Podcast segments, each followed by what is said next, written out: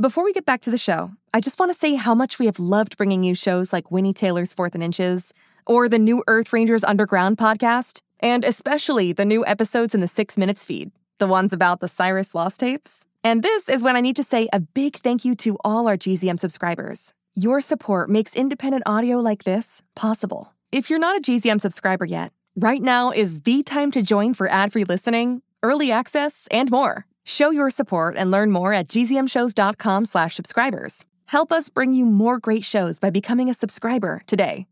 And thank you. Hi, this is Jonathan Messenger, and welcome to the Alien Adventures of Finn Caspian. Now, before we go any further into today's episode, a lot of you have been writing in and asking about the life story of my cohort here, Bebop, Robomogo, Juanatron. The third? Definitely not the third. You are the only one. How do you know? Well, I guess I don't, and that's what a lot of listeners want to know. They want to know more about you, what you look like. I am beautiful in every single way. okay, it's good you have that sort of self confidence, Bebop. But as I said before, I started doing this podcast, and then all of a sudden, poof, there you were. A dream come true for you. Sure, a dream come true for me, but what a lot of people want to know is where did you come from? It's complicated. No, it's not. It's actually really a simple question. But where does anybody come from, really? Wherever they were born or grew up. But what does growing up mean, really? Well, it just means being a kid, being young, and. But nobody knows where they really grew up. Oh, sure they do. I grew up in a town called Beverly, Massachusetts, just outside of Boston. Yeah, but what is a Massachusetts, really? Okay, I can see you don't want to talk about your past. That's okay. Everyone is entitled to their privacy. What is everyone, really? All right, now you're being a little silly. Let's get on with the show. And maybe if our listeners, since they're being so kind as to feed you with all the great art that they're sending, maybe they could ask you a couple of questions and we could put together a little bebop Q&A. How does that sound? What is sound, really? All right, so a few of you have written in with questions for Bebop, and you've made some amazing drawings of him and for him too. And if you have anything you'd like to know about him specifically, you know, it could be his favorite color, his favorite book, who he thinks is going to win the World Series, you can write to bebop at finncaspian.com and he'll get it, and maybe we can put together a little get to know Bebop episode. Does that sound good? What is sound, really? Yeah, you already said that, Bebop. Okay, let's get on to the story. If you remember from the last one, there was a major shakeup aboard the Marlow, a new robot, Voltronix Zu. The first without a book for a brain was introduced, and he and Foggy didn't get along so well. And Finn discovered that the aliens aboard the Marlow were actually two old acquaintances, Olivia and Alivia, and instead of being adorable, inquisitive twins, they were giant, dragon like monsters. And that's where we leave things off on today's show, Episode 9. You call this a planet?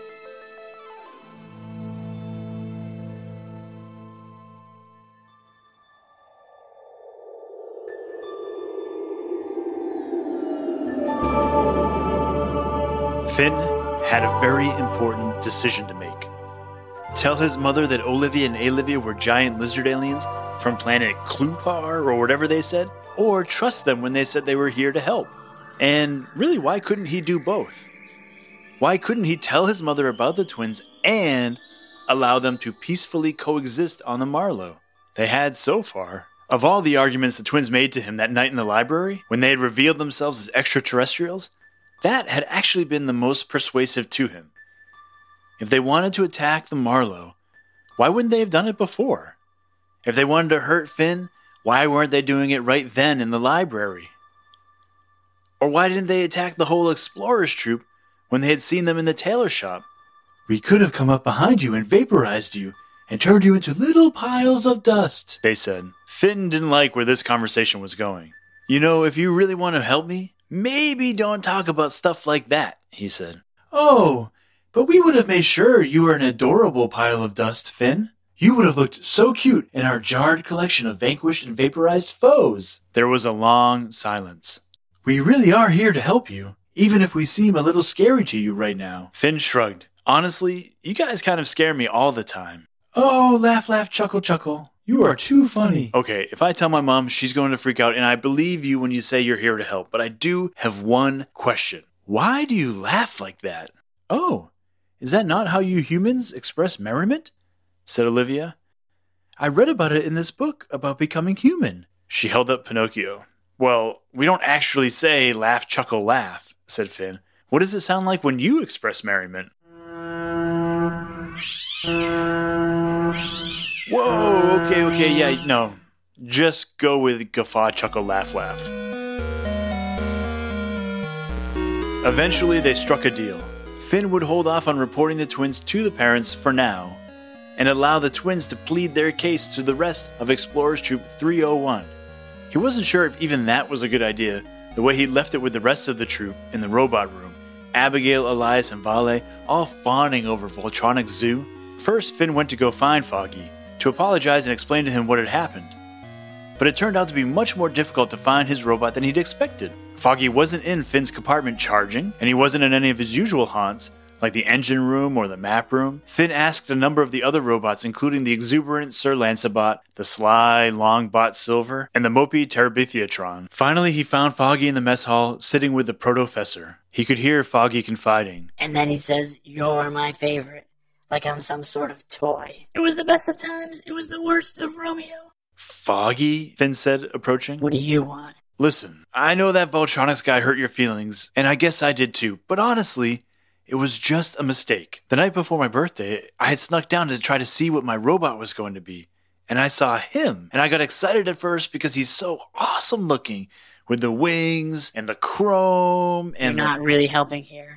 Sorry. But the point is that it turns out that everything I was imagining he was, this heroic and brave and loyal and cunning robot, that's what you actually are. I don't need some pretend robot. I need my real friend. Foggy stood up and turned to Finn. I am pretty cunning, aren't I? He stuck out his hand to shake Finn's. Well, said Finn, I was going to say humble too, but I guess we can scratch that off the list. Farewell, Proto. Thanks for the chat. Hey, Foggy, Finn said as they walked out. There's some garbage on the floor over there, just in case you wanted to collect. Finn couldn't finish the sentence. Foggy had already picked him up, turned him upside down, and flown him out of the mess hall. Two days later, Finn's mother assembled the explorers' troop in the explorers' pod bay. She told them, Now, I know your missions have been difficult so far, and you've encountered some unusual circumstances in your travels. Then again, Life around here has been unusual lately as well. But I'm sorry to say you're going to be given a break from all of that now. You're going to get a sense of what true planet exploration is like 99 times out of 100. Finn's mother picked up a large black bag from the floor, unzipping it for the team. I know you've been having a lot of fun on your adventures, but these trips are supposed to be about science. Which is fun too. Science is just fun that you can measure. Speaking of which, in this bag are your data collection tools. We know there's no intelligent life down there on that planet, We've scanned it, we've mapped it at least a dozen times, and there's been no movement, no energy signals, nothing coming from down there at all. The explorers all said goodbye to their parents. Wait, said Vale as they entered the explorers' pod. Do giant black blobs that are trying to envelop you in slime, do they count as intelligent life? Because we didn't see that one coming either. The troop dragged the bag into the pod and Abigail set the launch sequence. On a normal trip, an explorer's pod was, to put it mildly, cozy. All four explorers and Foggy now knew how to bend and shift their bodies so they could cram in somewhat comfortably. But add in the bulk of Voltronix Zu and their bag of instruments, and the explorer's pod was like an Easter egg stuffed with a mid sized mountain. If he's supposed to be the battle bot and this is supposed to be the battle free mission, I don't see why he should be on this trip. I'm sorry, little one. Were you talking? I could barely hear you over the soothing hum of all of my upgraded and superior components. Foggy shifted. Your foot is pressing into my hard drive. And I believe that is your elbow jabbing my motherboard. Stop it, the both of you, said Abigail, or I'll turn this explorer's pod around right now. The trip to planet Sapphire was a long one, and Finn was putting off talking to his friends about the twins, but Elias could tell that something was bugging him. What's going on with you, Finn? You've barely said a word. Okay, said Finn. There is something I have to tell you, but you guys, you can't be mad at me. Oh, yes, we can, said Vale. I reserve the right to be very mad about whatever you're about to say to us right now. Fair enough, said Finn. Okay, here goes. The other day, after we met Voltronix, I discovered who the aliens on the ship were. What? said Abigail. Why didn't you tell us? Because, said Finn, I don't know, it's weird. They're scary, but we also kind of know them, and they said they were actually here to help us. So I just wanted to keep it a secret from the adults for a little longer so they could come with us on this mission. Whoa, whoa, whoa, said Elias. They're here on the pod right now? And what do you mean we kind of know them? What are you talking about, Finn? Finn shook his head and pointed out the window. Just then, the team heard a faint tapping on the windshield glass. They looked up and saw giant orange and green dragon monsters flying alongside the pod. Grand salutations! Sweet fancy Oreos. yelled Voltronix, ducking behind Foggy. Okay, someone has been hanging out with Vale a little too much, said Abigail. She turned back to Finn. Wait, those are the aliens? Those giant lizard things? Those are the ones you said we could trust? Those are the ones you said that were going to help us? Those are the ones you thought were perfectly safe on the Marlow? Those were the ones you weren't going to tell us about? Wait. Did they just say what I think they said? Yes, they did, said Finn. No way, said Elias. Yep, said Finn. You gotta be kidding me, said Vale. Nope, said Finn. It's really them. Said Foggy. It really is, said Finn. I totally know what you guys are talking about, and I am equally astonished. Said Voltronix. May, we come in? Well, said Finn, there's not really that much room. The twins were already inside, their clawed feet clinging to the ceiling, their heads dangling upside down right in front of the explorers' faces. Alivia's wet snout brushed up against Vale's nose. Ah, dude, this is kind of gross, he said, pressing his head back into his chair. On the long flight to the planet, the twins told the explorers that they had boarded the Marlow 18 Earth months before, with the hope of being able to tag along on missions like these. Two years ago, their planet had been attacked by another race of aliens, and most of the creatures who lived on their planet had been captured or kidnapped and brought back to another planet. Our parents were able to rocket us off of our planet, away from danger, they said. But we believe it is our duty to find the planet where they are being kept and free them, along with all of our other compatriots. I get it, said Abigail. The easiest way to find what planet they were on was to hop on the nearest interplanetary exploratory space station. Indubitably. So wait a second, said Elias. But what about your parents? You said your parents were captured. But I've met your parents. They're over there on the space station. I saw them checking one of the computers down in the engine room just this morning. Oh, jellygrams. They're like holograms that you project, but they're made out of a synthetic jelly, so they appear real. Should we invite them in? No, no, no, no, no, no, said Vale. There is no room for any jelly parents. What was that? said Elias. Don't ask, said Finn. Though Finn's mother had told them they should sleep on their way to planet Sapphire to make the time pass, it was impossible to nap when there were giant lizard faces hanging upside down in front of your own face. And though nobody said it, the twins' breath smelled really bad, somewhere between swamp frog and volcano demon. When the pod finally touched down, they all pushed and pulled to be the first out. Planet was silent. The ground beneath their feet was a mottled pink and purple, dark to their eyes in the morning sun, and somewhat springy under their step. Gravity was much lighter too, though not so much that anyone would go drifting off, but light enough that each step felt like the start of flight, and it took some getting used to. Over the right side of the pod, there was a long mountain range, dark purple peaks that extended across the horizon for as long as the troop could see. It was beautiful, even more majestic than the untrodden jungles of the Patience planet or the lush field bobs of Planet Bob. The troop walked for a long time, pulling out various measuring devices to get readings of radiation, of oxygen concentration, of nitrogen levels. Vale held up a ball with a wobbly antenna, searching for water. The antenna twirled and curled and straightened like a cat's tail, and no one, not even Foggy, knew what that meant, I do have to say, this is a beautiful place that we have traveled to. said Foggy. I'm glad we're here. Voltronix Zu was less impressed. I have to say, this is boring.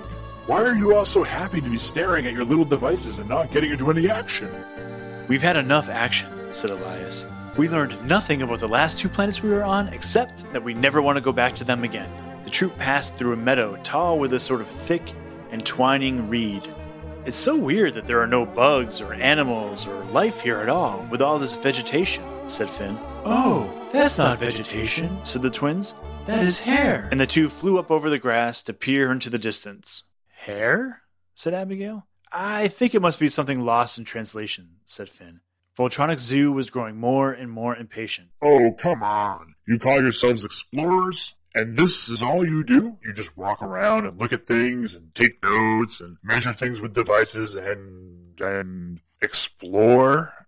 Abigail and Elias rolled their eyes. Even Vale seemed to grow tired of Voltronix's complaining, If you're so bored, why don't you try helping? said Foggy. Grab a tool and see if you can figure out how to use it. I'd like to see that. I'll tell you what. How about I use this? Voltronix retracted his right hand and brought out a drill with a sharp edge. Voltronix started spinning his drill and slashing at the tall grass. What is the brainless robot doing? said the twins as they swooped down. This is not a good idea, Let's just say I'm taking a sample for the scientists back on the station. said Voltronix, laughing to himself, clearly having way too much fun being destructive. Voltronix, we don't do that, said Finn. It's part of the Explorer's code to respect the planets we're on. Oh, come on. How about a soil sample? He lowered his drill to the purple dirt below his feet. This is a most unsavory idea. Don't do it, Voltronix, said Vale. But Voltronix was already digging into the ground, a kind of muddy purple dirt flinging into the air. Grab a sample. No one here will miss. Um, what was that? said Abigail. The troop all looked at each other, and even Voltronix looked surprised. We informed you this was not an optimal decision. Let's see if it happens again. And Voltronix buzzed his drill into another spot. Voltronix, you need to stop that right now, said Abigail. In all probability, it is too late to be bandaging over this grave error. What are you saying? said Finn. We are saying, run! The troop looked up, and what looked like a giant purple club was rising over a hill. The tip was covered in what looked like the same tall grass Voltronix had been cutting. What is that? said Vale. That is Saphrite's tail. Marlowe Explorer friends should be running now. Finn, Abigail, Elias, and Vale followed the flying twins away from the swinging tail. Foggy ran up behind them and picked up Finn and Vale, who were running side by side. Voltronix, grab the other two. Voltronix was running slowly, cycling his hand out of the drill attachment and running like a man who was trying to check his phone and run at the same time. Grab them, Voltronix, let's go. They heard a rumbling rising up from the planet like a slow moving earthquake. That is Saphrite's roaring, said the twins as they led the team over another hill. Both robots now flying, each with two explorers in their hands. They coursed over the hill. The tail came down with a crash, narrowly missing the explorers. The twins dove into a thick grove of weeds so tall they reached over the explorers' heads. It was much darker in here, and the grass tangled and provided good cover for the team. Okay, said Abigail. You've lived with us for almost two years now. Finn found you out, and even though it was a very bad idea, didn't tell anyone that you were aliens. And we brought you here on our Explorer pod. Now it's your turn. You tell us why. Tell us what's going on here, and tell us what all this rumbling is about. Oh, you have awakened the planet, of course. The four friends looked at each other. Oh, did we not tell you that Sapphire is a planet alien? One giant creature that only looks like a planet because it's so huge. No, said Finn. You definitely did not tell us that. My mom actually said there were no signs of life.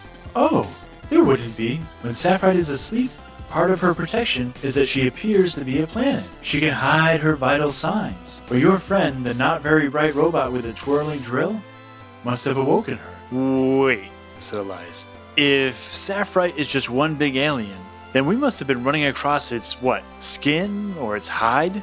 Yes, and those ridges that all of you were previously admiring as mountains were actually the giant spikes along its spine. And the tail that was swatting at us a few minutes before? Well, actually, that was just a tail. So then, where are we now? said Elias. Is it not obvious? We are in the armpit. Gross, the troop said, and they started to move through the thick hair. But all that movement was tickling the giant planet sized alien, and they could hear Saphrite beginning to laugh. You are tickling our enemies! This is not a recommended course of action! Everyone stood completely still. Hold on, said Abigail. You said your parents were on this planet, but now we know it's not actually a planet at all, but a giant alien. Does that mean that Sapphire is your parent? Grand chuckles, Abigail. No, of course not. The troop waited for more. Oh, did we not tell you our real parents are being held prisoner here? Mm, sort of, but not really, said Finn. Oh.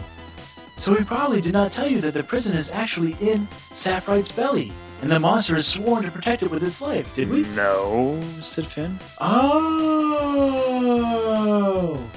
So then we probably did not tell you that the prison is made out of an indestructible crystal that no one in the universe can break, did we? No, said Finn. Oh. So then we probably did not Okay, tell you. Okay, no more probably not, said Abigail. I think we can all agree we should get back to the Explorers Pod. Olivia, Olivia, we helped you. We got you here. Now it's time for you to help us get back to the Explorers Pod and for you to fight your own battle while we go back to our station. Carefully, the troops stepped out of the armpit jungle of Sapphire to assess where they were and get back to the Explorers Pod as quickly as possible. But a strange thing started happening then. A sun began to rise over the eastern horizon. The planet grew brighter and brighter, the purple ground below them glowing in the light. That's weird, said Elias. The sun is already up over there. Oh, said the twins. So we probably did not tell you that the Eye of Sapphire is possessed of glowing infinite vision, and that once you have disturbed it, it will hunt you across the universe until it finds you and gobbles you up. Did we tell you that? No, said Finn. You did not tell us that. Still think it was a good idea not to tell us about them? said Abigail. The eye of Sapphire was now above the horizon, staring at the troop. They could see the beginning of its massive upper jaws rising as well. Silly us, said the twins. I guess now we will all be made into adorable piles of dust. Guffaw, har har, chuckle chuckle, sob. Okay, I am here with my editor and son, Griffin Messenger. Want to say hi, Griff? Hi, hi, hello. All right, so you have heard the new episode. What'd you think of it? It was pretty good. Okay, still, still that pretty good. And uh, did you have any questions about it? Um, what does that alien monster planet thingy even look like? Oh, what does it look like? That's a good question. So, if it's mistaken for a planet, it has to be round, right? Yeah. So, what do you think it might look like? Um, like um, something with like a, that looks like a circle with a bunch of halves of a circle. A bunch of what in the circle? Halves of a circle. Oh, a bunch of halves of a circle. Okay, well, here's actually a good idea. Maybe if you and other listeners could draw what you think Planet Sapphire looks like, that would actually help me a lot because I have to write the next episode still, and I need to figure out what is this planet going to look like. So, do you think you could do that for me? Yeah. As long as Bebop doesn't find out sooner. So, as long as he doesn't eat it first. Yeah. So that's great. So we'll have some. We'll have people send in questions for Bebop and send in drawings of Planet Sapphire. That would be really, really helpful. And speaking of art, we got some really great art in from listeners. Do you want to see it, Griffin? Sure. Okay, so we have Avia, who's seven years old. She sent this in from Camas, Washington, and she drew a great picture of Bebop with really cool hair. You see that? He's got blue hair. That's pretty awesome. And then we got drawings from Aiden, who is eight years old and lives in Chicago. He drew Foggy, and we got a picture from Caleb, who's also eight years old, also in Chicago, and he drew a whole scene from episode seven where we had the monster bob, the two-headed bobs, Finn, Foggy, and the blob. So thank you so much to Avia, Caleb, and Aiden for sending in their work today. All right, so do you want to hear this week's joke? Yes. This alien joke comes from Cameron from Urbana, which is a couple hours south of Chicago here, and here is his joke. What kind of knots do aliens tie? Astronauts. All right, thanks, Cameron. Okay, so that's it, I think. Thanks so much to Cameron for the joke. Thank you for Griffin for asking that great question about what the planet Sapphire might look like, and hopefully people will send in their drawings. Hopefully you'll draw something. Yep. But hopefully Bebop won't eat it before you see it. Yeah, and hopefully Bebop won't eat it before I see it. Oh, you know what I forgot to say? If you want to see the art from Caleb, Aiden, and Avia, go to finncaspian.com and we'll have that art up probably on Wednesday, so definitely go check that out. All right, thank you so much, Griffin, for listening to the show and giving me the feedback. And can you say goodbye? Bye bye bye. All right, thanks, everybody.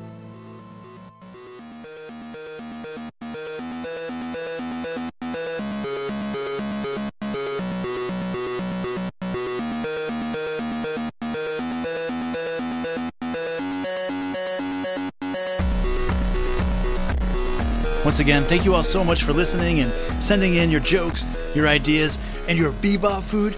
Oh man, he's acting like it's Top Chef Robot Room in this house these days. Special shout out to Avia in Washington and Aiden and Caleb in Chicago for feeding Bebop this week, and thanks to Cameron from Urbana for the joke. Keep that art, keep the jokes, everything coming in to earth at finncaspian.com. And remember, if you have a question for Bebop, send it to bebop at finncaspian.com. He wanted his own email address. He's very private. The Alien Adventures of Finn Caspian is a Type Drawer media production, written and produced by Jonathan Messenger, edited and guided by Griffin Messenger, with special thanks to Maria Villanueva. The theme music you hear at the beginning and end of every show is by Mark Greenberg, recently voted. Oh, this is weird. Recently voted the second nicest human in the Western Hemisphere. Huh. Sorry, Mark. I wonder who uh, who bumped him off. Anyways, still good work. Congratulations, Mark, on that. The other music that you hear, the art, everything you want to know about is all in the show notes. You can check that out, of course. And thanks again for your jokes, your art, your ideas. Keep them coming, and we'll see you next week.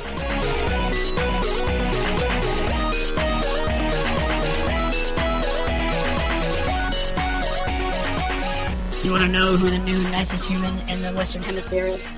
Me. Bebop, Robomogo, Wanatron. Hi, it's me, Jess.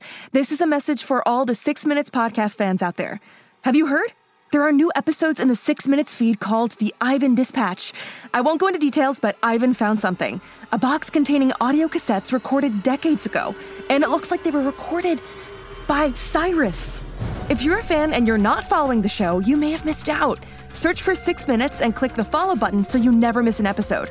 And if you haven't heard Six Minutes yet, what are you waiting for? Search for Six Minutes, start a season one, episode one, and enjoy the most downloaded family audio drama in history. Hey, parents and teachers, have you heard about gzmclassroom.com? It's a website where teachers can get companion resources for everyone's favorite GZM shows. Six Minutes, Mars Patel, Podcast Title Pending, Seis Minutos, The Res, Becoming Mother Nature, Iowa Chapman and the Last Dog, Treasure Island 2020, The Hollow, Young Ben Franklin, and The Big Fib all have companion resources for additional critical thinking, listening comprehension, and ultimately creativity. We made them just for you. And oh, yeah, they're free. Free! The people on Facebook didn't believe us, but they are F R E E free. Head to gzmclassroom.com and get yours today.